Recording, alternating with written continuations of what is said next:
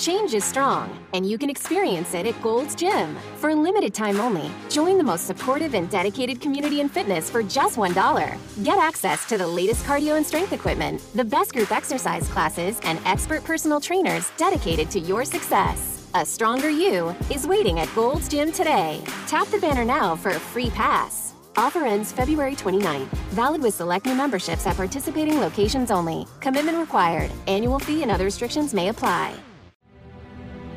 This episode of Weird Darkness is brought to you by the audiobook True Tales of Haunted Places by G. Michael Vasey, narrated by Darren Marlar. Anywhere and anything can be haunted, and many people from all walks of life experience strange things in surprising locations. As you'll discover, the prettiest of places, the most innocent of places, and the most unexpected places can be filled with supernatural forces and pure demonic malevolence. Haunted places, churches, hospitals, forests, the workplace, and more. Horrifying true tales of ghosts, demons, poltergeists, and the paranormal. Come and be chilled by people's creepy experiences with the supernatural in ordinary, everyday places. Warning, listening to this book may increase nervousness. True Tales of Haunted Places by G. Michael Vasey. Hear a free sample by clicking on the book cover on the audiobooks page at WeirdDarkness.com. Stories and content in Weird Darkness can be disturbing for some listeners and is intended for mature audiences only. Parental discretion is strongly advised.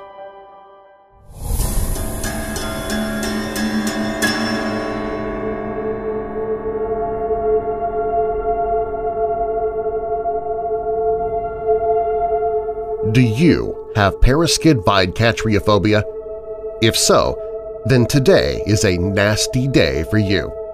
Paraskevidekatriaphobia is a fear of Friday the 13th. Today millions of people are on edge, fearing a calamity with personal or global repercussions, a broken leg, a stock market crash, or the trigger pulled for World War III.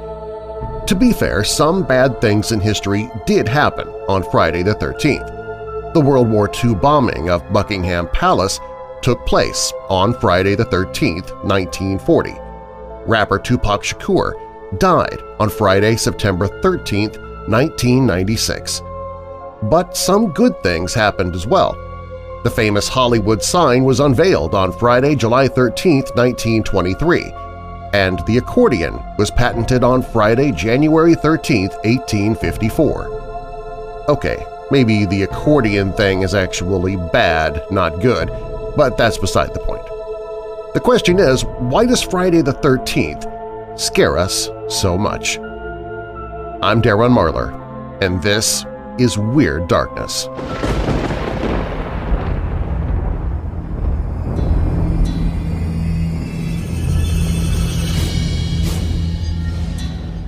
Welcome, Weirdos! This is Weird Darkness. Here you'll find stories of the paranormal, supernatural, mysterious, macabre, unsolved, and unexplained.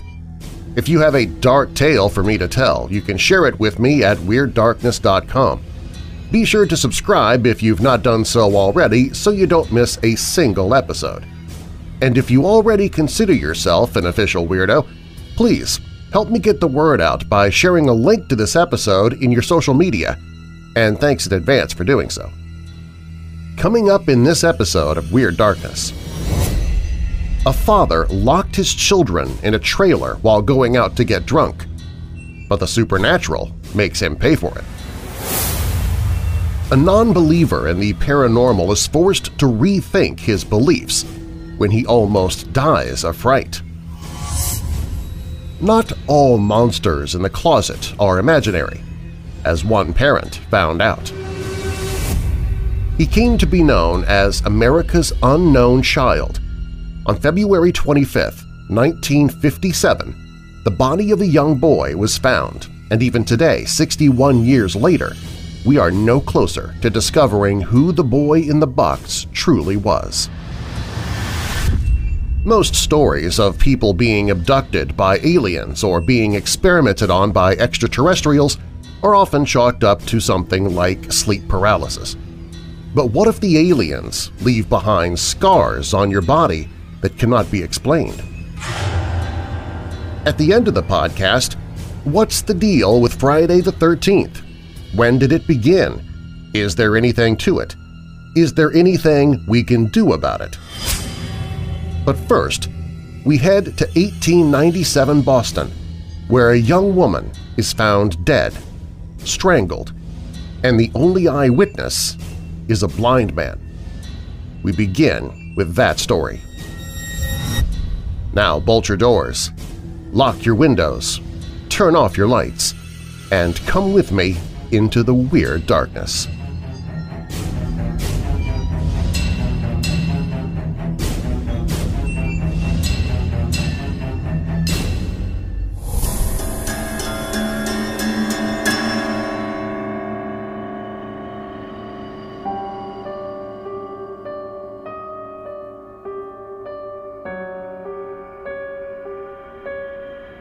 The strangulation of Alice Brown in her room at 15 Corning Street in Boston's South End dominated the front page of the city's daily newspapers in the autumn of 1897. It was a sensational crime which seemed custom-made for the yellow journalism of the era, with a mysterious victim, a colorful cast of witnesses, no clear suspect but several possibilities. The Globe, the Herald, the Post, the Journal, and other Boston dailies aggressively followed clues and gathered background, hoping to scoop each other and the police in their vivid reporting of the crime.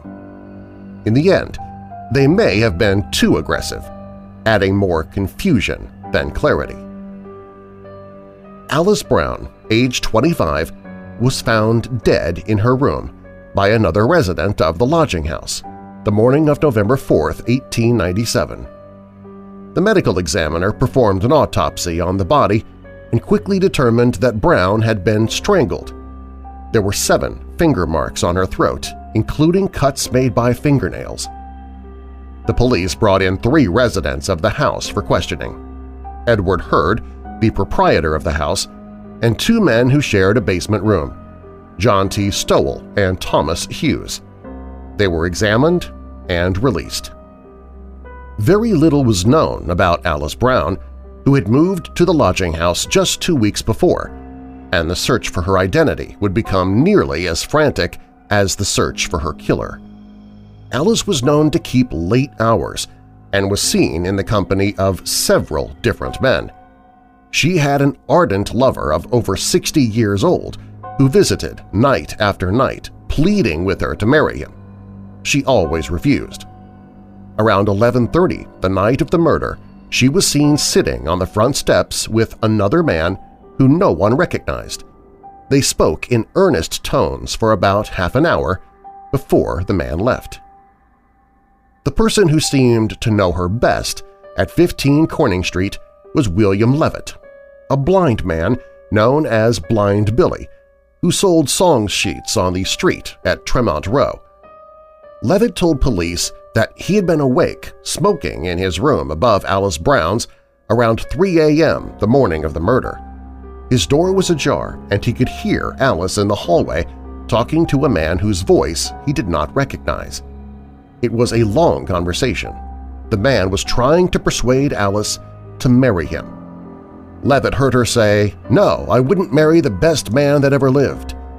He asked again, and she emphatically said no. Well, I suppose I might as well go then, he said. Yes, Alice replied. Levitt said he knew Alice's lover and said he was not the man she was talking to. It was believed that Alice was murdered sometime between 3 and 6 a.m. A magazine found in Alice Brown's room had the name Alice O'Brien scribbled on the cover. Alice O'Brien had previously lodged at 15 Corning, when she was located at her new address, she said that Brown was somewhat reticent about her past, but had told her that she grew up in a small town near Concord, New Hampshire. Her mother had died when she was 15, and within a year she ran away, leaving the farm for the city, where she hoped for a career on the stage. In Boston, She had been visited by lovers from her girlhood home. She had left New Hampshire with another girl, Hattie Belmont, who had been her childhood friend. Alice, a brunette, and Hattie, a blonde, were the belles of the town. Romantic novels gave them the notion to run away and they drifted between New York and Boston, working as shop girls, but looking forward to a life on the stage. According to the Boston Globe, the rouge on their cheeks told only too plainly after a while what sort of life they were living. Alice Brown and Hattie Belmont had been roommates at 15 Corning until Alice received a message that Hattie had been arrested and charged with undue intimacy with a married man. None of this information proved useful to the police, though. They were unable to find Alice Brown's family in New Hampshire.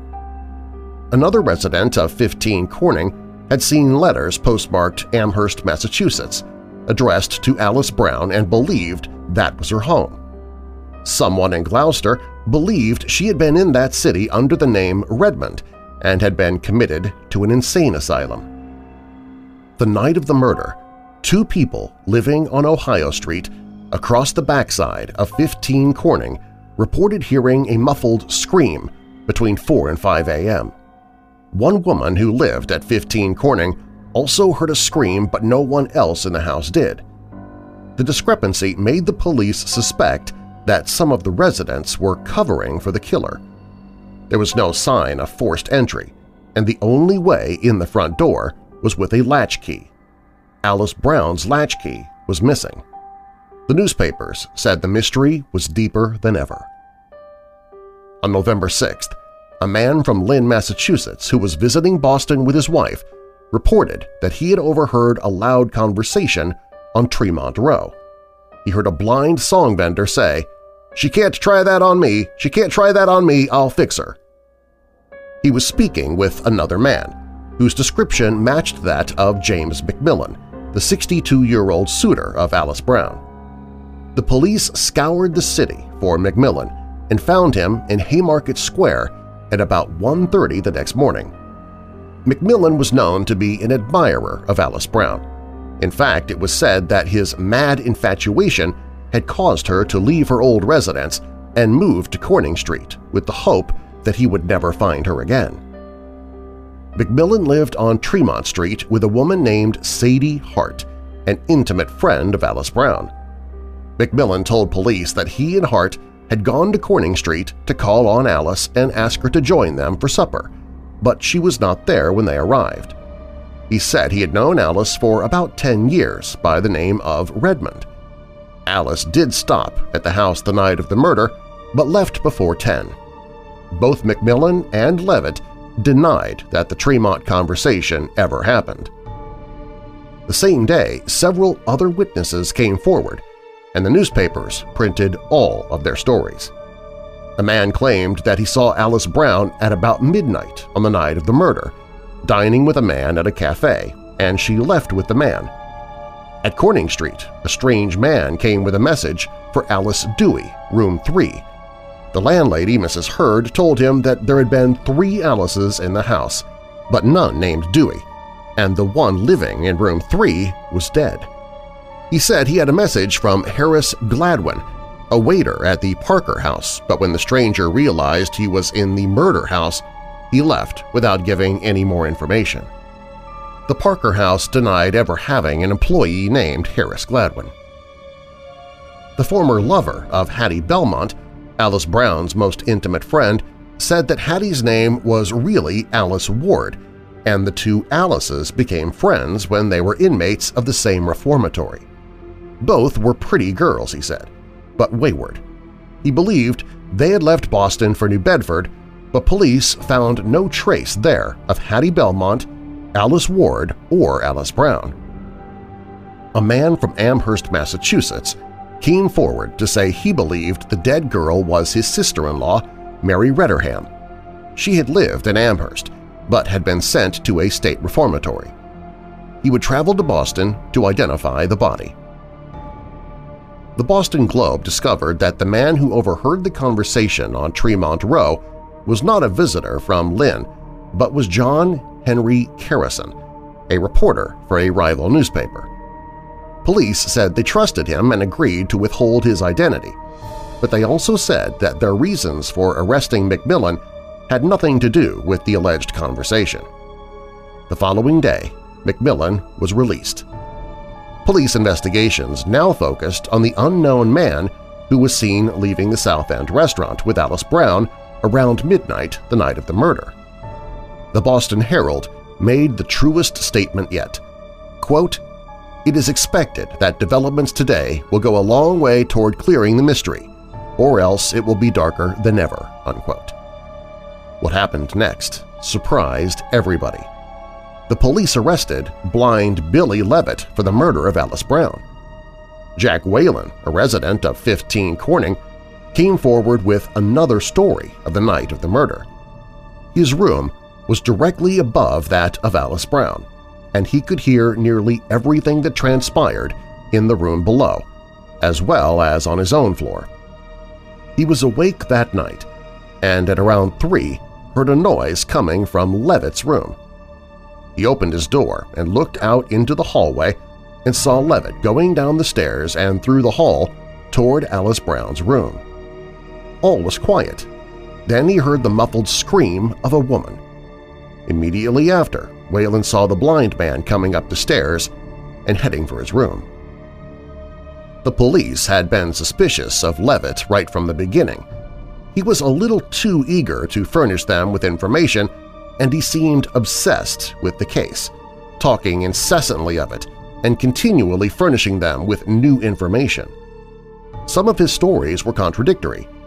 Alice O'Brien had said that Levitt was among the men who would not leave Alice Brown alone. He made bold statements and entered her room uninvited. After driving Levitt from her room, Alice Brown told Alice O'Brien that Levitt was a bad man. Levitt's record in New York and other cities bore this out. He had traveled extensively before coming to Boston and had served time at Blackwell Island for petty offenses. It was said that he was not as blind as he led on and had excellent hearing. Levitt consorted with thieves and fallen women, and it was reported that he had previously spied for the police or anyone who would pay him. The same day as Levitt's arrest, the body of Alice Brown was positively identified as Mary Alice Rudderham by Mrs. Lucy S. Brown of Cambridgeport, who had employed her as a domestic servant. When she had seen the name Mary Redderham in the newspaper, she decided to see if the dead girl could possibly be her former servant. Mary had said a little about her past but told Mrs. Brown she had come from Rindge Center, New Hampshire, where she still had a brother living. Mrs. Brown remembered Mary as a pleasant, trustworthy girl, but the family's attitude toward her changed after they caught her smoking cigarettes in her room. She moved out soon after, and Mrs. Brown said she had stolen a gold watch when she left. She also took their last name when she moved into Corning Street. William Blind Billy Levitt took his arraignment as a joke. He declined counsel and waived examination, but was still intent on explaining the situation. I suppose I have to go through with it, he said. I might as well stand the pressure as anybody else. The statement is against me on account of the newspapers. He was still talking as he was led out of the courtroom. Pending the grand jury hearing, Levitt was held without bail. Seven fellow lodgers of 15 Corning Street, witnesses in the case, were also held on $500 bail which none of them could raise. Levitt was well represented when he appeared before the grand jury. His attorney stressed that he had no motive for killing Mary Alice Rudderham. While it was true that she repelled his advances, there was no evidence that he was strongly jealous. The marks on her neck were made by someone with long fingernails, and Levitt bit his to the quick. Most importantly, the only witness against him was Jack Whalen, whose nickname at 15 Corning was Happy Jack, because his mental force was said to be not of the strongest. The grand jury concluded that there was not enough evidence to indict William Levitt. No one else was ever charged with the murder of Mary Alice Rudderham, a.k.a. Alice Brown. and the case is sometimes cited even today as one of Boston's unsolved mysteries.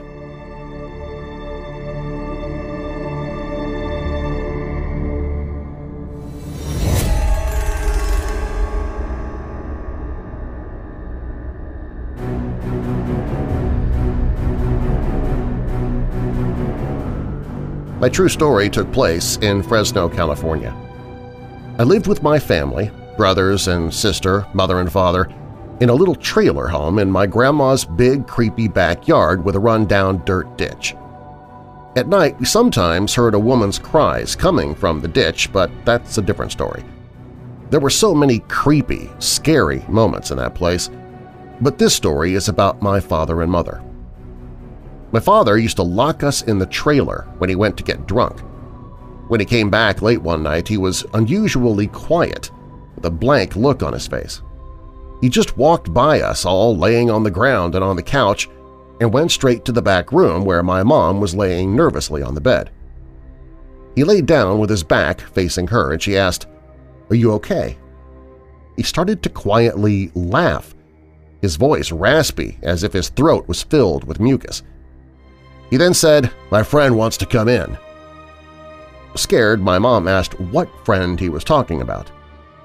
Quietly, my dad said, he's waiting outside our bedroom door.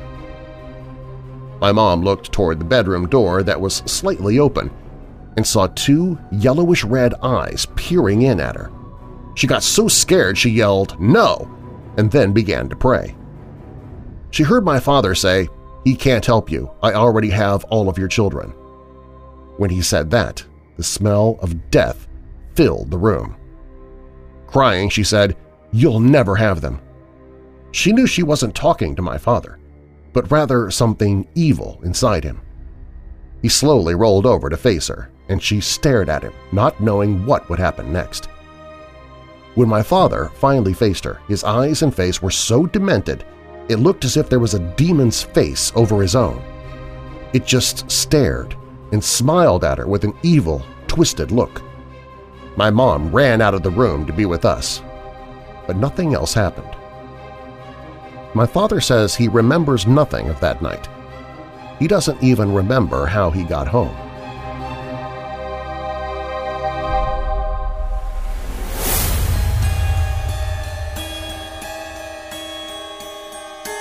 Keep listening. There's more Weird Darkness to come. This episode's brought to you by My Pillow, and I've been telling you for quite some time now how much I like the My Pillow that I received from them, but I just received an email today from Mike, who decided to take my word for it, and he gave My Pillow a try. This is a real email that I received from a Weirdo family member, and I have not edited it in any way. Here's what Mike said. Okay, Darren, please don't think of me as some sort of sheep who thinks, okay, Darren, we'll buy pillow. You recommended it, so I buy it. Me like new pillow. But I happen to be trying new pillows from different sources, something really good that was different than the standard pillows that get crappy all too soon. So, what the heck, my pillow sounded worth trying. Yeah, another great recommendation from you. I ordered two queen-size My Pillows and put them in the dryer for 15 minutes before their first use.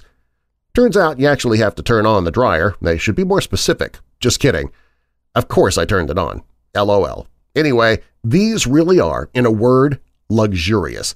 The way your head and neck just sinks ever so comfortably into the pillow. It's so soft, but at the same time so supportive. I'm thinking of ordering the My Pillow dog bed for my dog Buddy. He deserves a luxurious sleep too, smiley face emoticon. I'm not wanting to be a sheep or a groupie, but wow, you have the best sponsors. Thank you for sharing my pillow with us. Signed, Mike.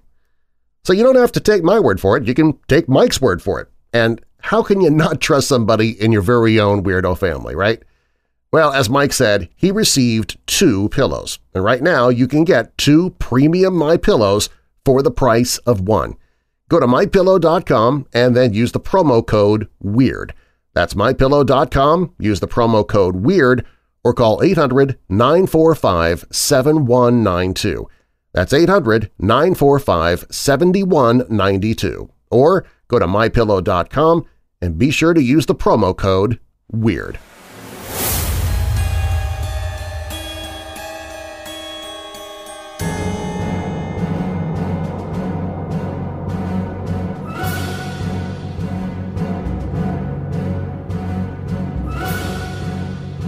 I just want to say that I've never been a believer in the supernatural. I think that everything has a logical explanation. There's absolutely no explanation, though, for what I'm about to share with you, and I just can't stop thinking about it. Last October I was in London visiting my brother who lives in Hammersmith. I booked into my hotel late, around 11 p.m., and had planned on eating at the hotel restaurant, but it had closed. I decided to find a local restaurant that was still serving food. I found one nearby that was still open. The restaurant was empty, except for the manageress and me.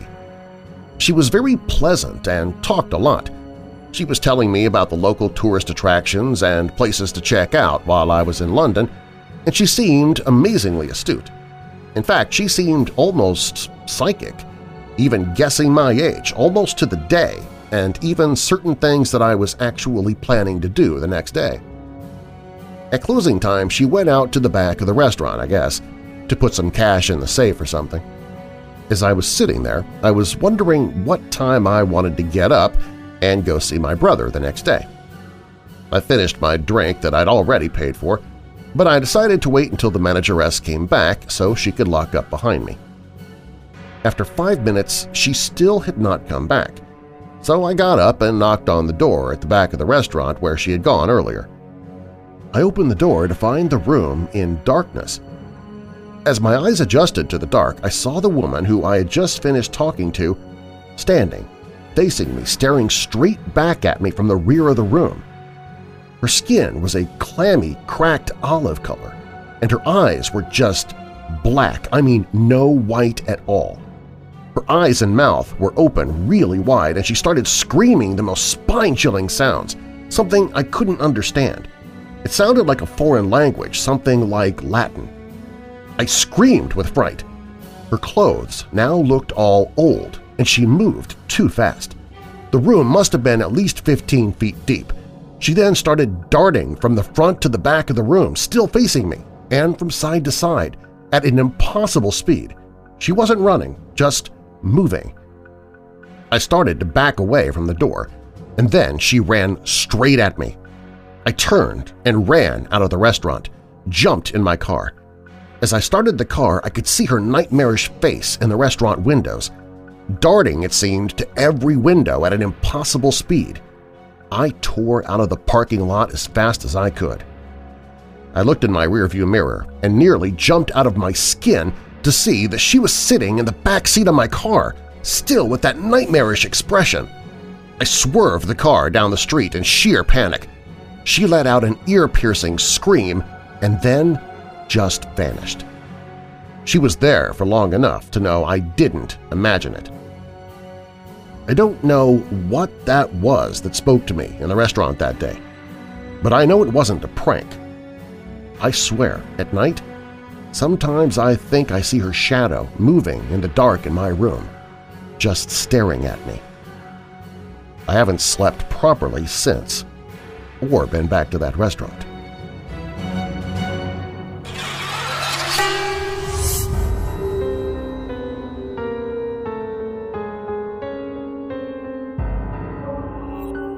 Known also as America's Unknown Child, the boy-in-the-box murder has gone unsolved since the discovery of his body on February 25, 1957. On that fateful day, an anxious college student, Frederick Benonis, reported finding the nude body of what appeared to be a young boy, four to six years old, wrapped in a flannel blanket inside a discarded baby's bassinet cardboard box distributed by the J.C. Penney store. This wasn't the first discovery of the boy. Two days prior, a young man spotted the body when he was checking on his muskrat traps in this rural area. Knowing his muskrat traps were illegal, he decided against telling the police what he found. It was only a few days later that Benonis came across the body. He waited an additional day before contacting the authorities because he was in the area spying on a young woman at the Good Shepherd School and was worried about telling the police why he was there. Local media was fixated on the case. Pictures of the young boy were plastered everywhere, including flyers and gas bills for the Philadelphia customers. The boy's identity has never been determined, and the case has yet to be solved. The boy in the box was described as having blue eyes, fair complexion, and medium to light brown, crudely cut hair. His nails were noted as being neatly trimmed. He had deep bruises covering much of his body and face, and experts speculate that due to the cold weather, the child may have been lying in that box between two or three days to two or three weeks. Initial thoughts were promising, as police were sure that someone would report a missing child or that his photograph distributed throughout the area would lead to the identity of the child and the murderer. But this never occurred. Nobody reported a missing child that fit his description, and the thousands of leads produced came to a dead end. Investigators focused on the baby bassinet box that the boy was found in. It was one of 12 sold by a J.C. Penney store in Upper Darby. All but one were traced back to their owners. Even the boy's fingerprints and footprints came up negative when they were compared to a national database and local hospital records.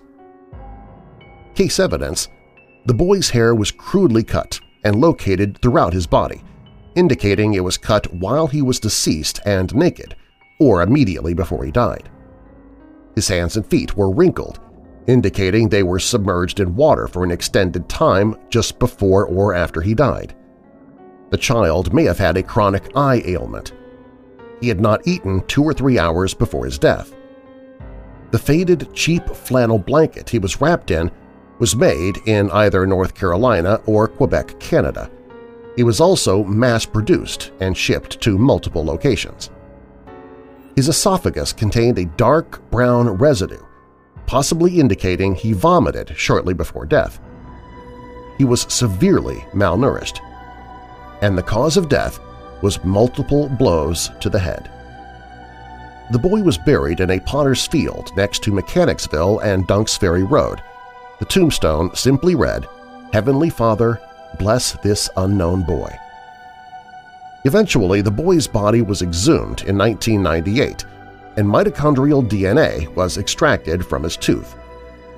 Efforts are currently underway to link this child to a relative by scanning it through a database. However, the mitochondrial DNA sequence is too small to produce a conclusive match with anyone. On November 11, 1998, the boy was reburied in a donated coffin at the Ivy Hill Cemetery, and a website was launched to keep the boy's memory alive and to help generate new leads. The website is America's Unknown Child. The possibility of this 61-year-old crime being solved is quickly vanishing. The case remains open in name only.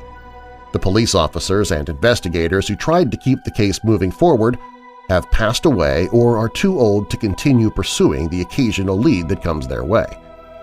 Chances are the individual or individuals who killed this young boy have since died themselves and will never face justice for their crime. Experts agree that if this case occurred 10 or 20 years ago, the crime most likely would have been solved. In 1957, police departments did not communicate or share information outside of their local areas. Media coverage was also limited to the Pennsylvania-Delaware area. In today's age, this case would have been national news, and the information pertaining to this case would have been available to all city and federal law enforcement agencies. There are some theories. Frederick Benonis, who was spying on young wayward girls, was initially thought of as a suspect but he was questioned and cleared via a lie detector test. A foster home located about one and a half miles from the crime scene was the first location police officers wanted to check. There were eight foster children residing there at the time. All the children located at the foster home were checked out and the family was ruled out. Speculation still exists, however, that Arthur Nicoletti, who ran the foster home, is somehow involved he refused to take a lie detector test, and a psychic hired to assist in this investigation led investigators directly to the foster home, without ever visiting the area first.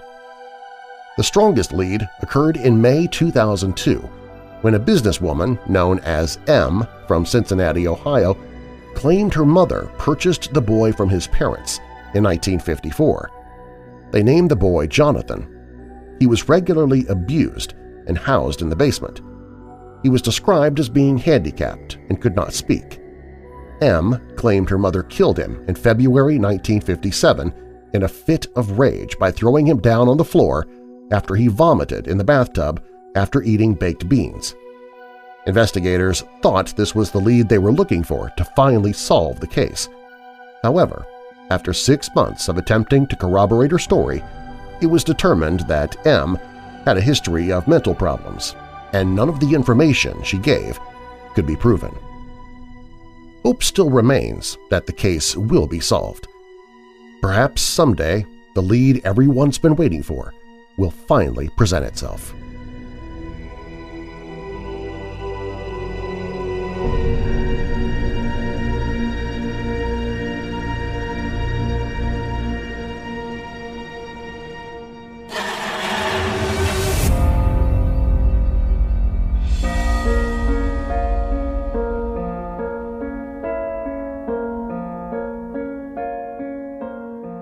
West Yarmouth, Massachusetts, June 1, 2015, approximately 2.30 in the morning. I was sitting up in my bed after a girlfriend of mine had just left. The next thing I knew, a bright blue light was shining through my slider, and I was laying flat on my back, completely paralyzed. I think I could move my eyes, but I'm not sure.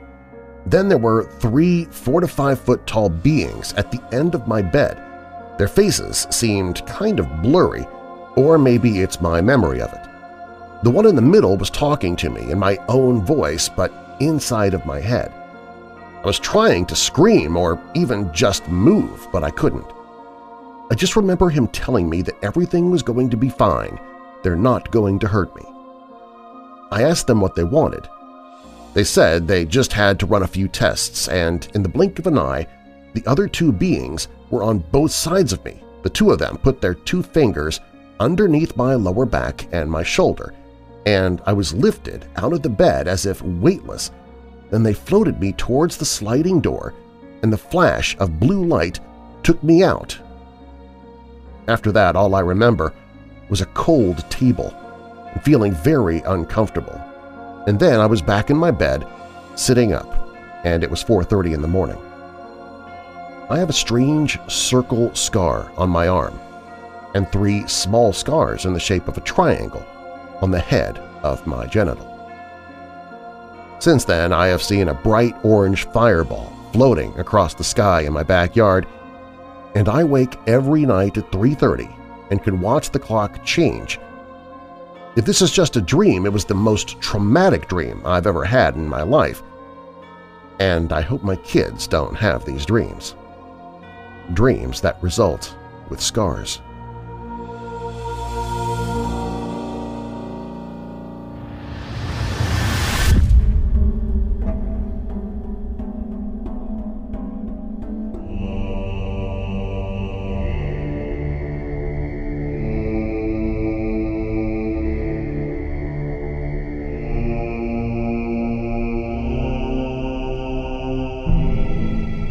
I lived in Illinois in a town called New Baden. I lived in a trailer that had a demon living inside my four-year-old daughter's closet. I closed her closet door every night, but the left side of the sliding doors would always be open in the morning. I said, if you're afraid of the bad man who lives in your closet, why do you keep opening the door? She said, Mommy, I don't. He does.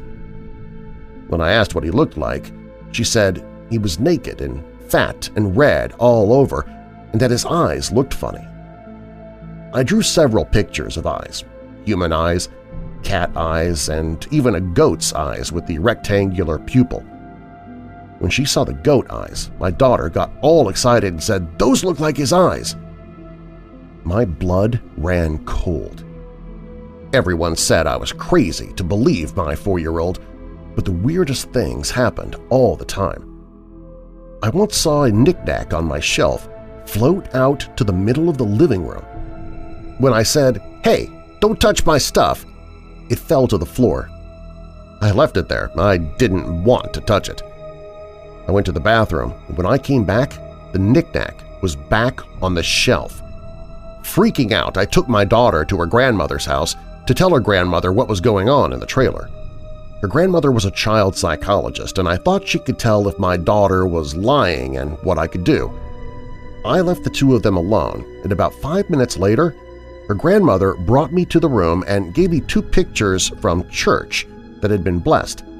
Hang these in her room, she said. They might help. So I did. The next morning, my daughter said Jesus had come out of the picture and told the bad man to leave and never come back. She said the bad man cried like a little girl and was so scared he peed himself. Jesus then told her to go to sleep, that she was safe now. I knew something bad had been in the house with us as I always felt so sad when I lived there. After Jesus banished the bad thing, my house felt so nice, and I wasn't sad anymore. I tried to learn about the trailer's history, like if there'd been a death or something, but it was purchased as a repo, and back then they didn't tell people if somebody died inside a home. I knew for sure the bad thing was gone when my dog had a litter of puppies in that closet. Before, she refused to go in the closet and bit me when I tried to put her inside.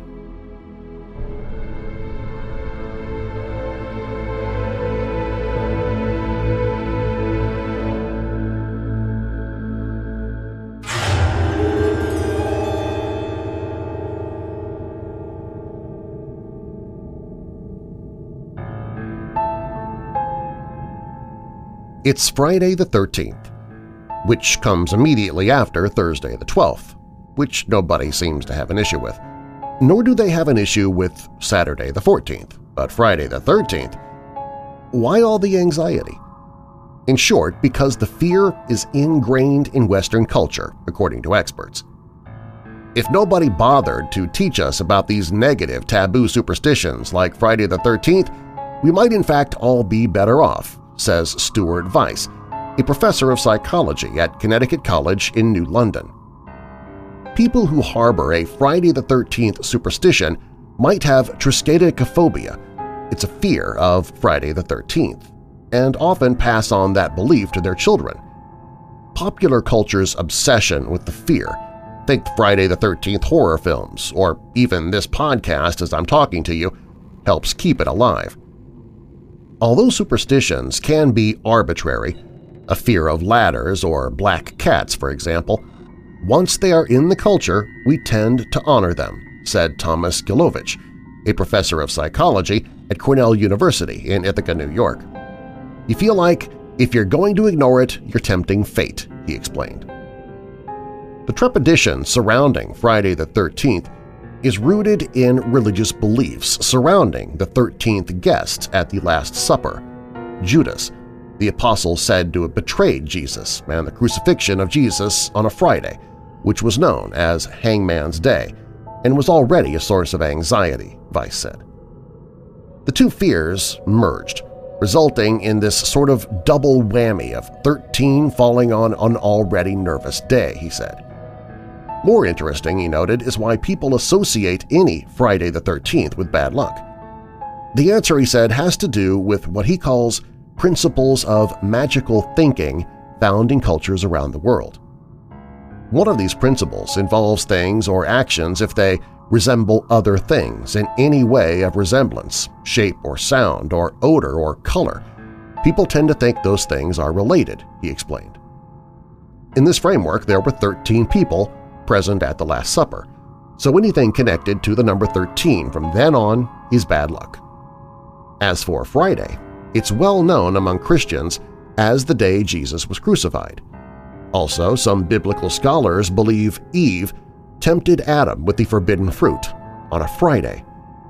Perhaps most significant is a belief that Abel was slain by his brother Cain on Friday the 13th. Meanwhile, in ancient Rome, witches reportedly gathered in groups of 12. The 13th was believed to be the devil. In modern times, many Triskaidekaphobes point to the ill-fated mission to the Moon, Apollo 13. Thomas Fernsler, an associate policy scientist in the Mathematics and Science Education Resource Center at the University of Delaware in Newark, said the number 13 suffers because of its position after the number 12. According to Fernsler, numerologists consider the number 12 a complete number. There are 12 months in a year, 12 signs of the zodiac, 12 gods of Olympus, 12 labors of Hercules, 12 tribes of Israel, and 12 apostles of Jesus, he pointed out. 13's association with bad luck, he said, has to do with just being a little beyond completeness. The number becomes restless or squirmy, not unlike some folks with triskaidekaphobia today. This fear of the number 13 can be seen even in how societies are built. More than 80% of high-rise buildings lack a 13th floor, for example, and many airports skip the 13th gate. Hospitals and hotels regularly have no room number 13. On streets in Florence, Italy, the house between number 12 and number 14 is addressed as 12 and a half. In France, socialites known as the Quatorziens or Fourteeners once made themselves available as 14th guests to keep a dinner party from an unlucky fate. On Friday the 13th, some people are so crippled by fear that they lock themselves inside. Others will have no choice but to grit their teeth and nervously muster through the day.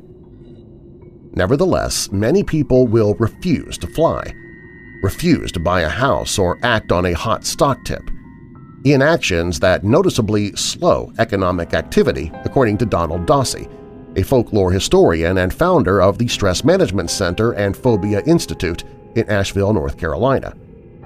It's been estimated that in the U.S., 800 or 900 million dollars is lost in business on this day because people will not fly or do business as they normally would, he said. To overcome the fear, Vyse said people should take small steps outside their comfort zone. Those who are afraid to leave the house should consider meeting a close friend at a cozy cafe, for example. Try some small thing that they would be reluctant to do under normal circumstances and gradually experience, hopefully, no horrible thing happen when they push through and carry on. Unfortunately, our society has many odd superstitions. One athlete refuses to eat anything but chicken on game day. Others are concerned about lucky numbers, avoiding stepping on certain lines on the field or having the same seat on the bench all the time. But one thing we should not suffer from is a fear of Friday the 13th, because superstitions should not have any hold or power over us. It's God that has the power over us. He is truly all-powerful. Nothing we do or believe can change that and that includes luck, bad or good. We need to be devoted to an all-powerful God, not an all-powerless superstition.